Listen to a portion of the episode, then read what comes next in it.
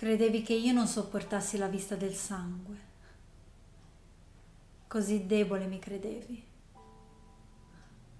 Il tuo sangue, il tuo cervello vorrei vedere su quel ceppo. Tutti quelli del tuo sesso vorrei vedere nuotare nel sangue. Credo che potrei berci nel tuo teschio. Vorrei bagnarmi i piedi nel tuo torace. Potrei mangiarmi arrosto il tuo cuore. Tu mi credi debole? Tu credi che io ti ami perché il mio ventre ha desiderato il tuo seme?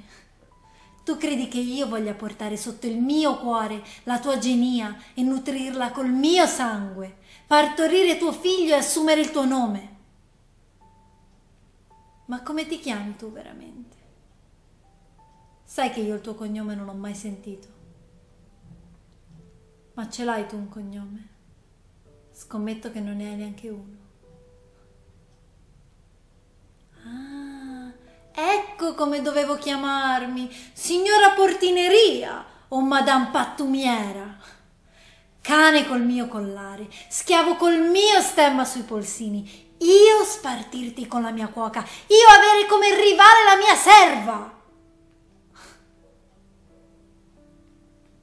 Tu mi credi vile e pensi che voglia fuggire.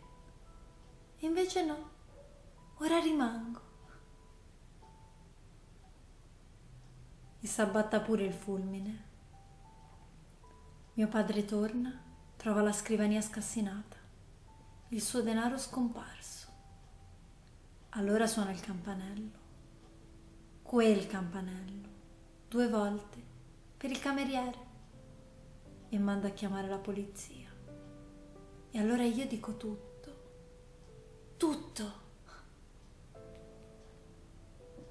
Che bello farla finita.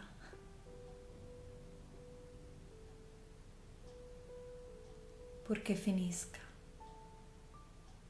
E poi a lui viene un malore e muore. E per noi è la fine. E allora viene la pace.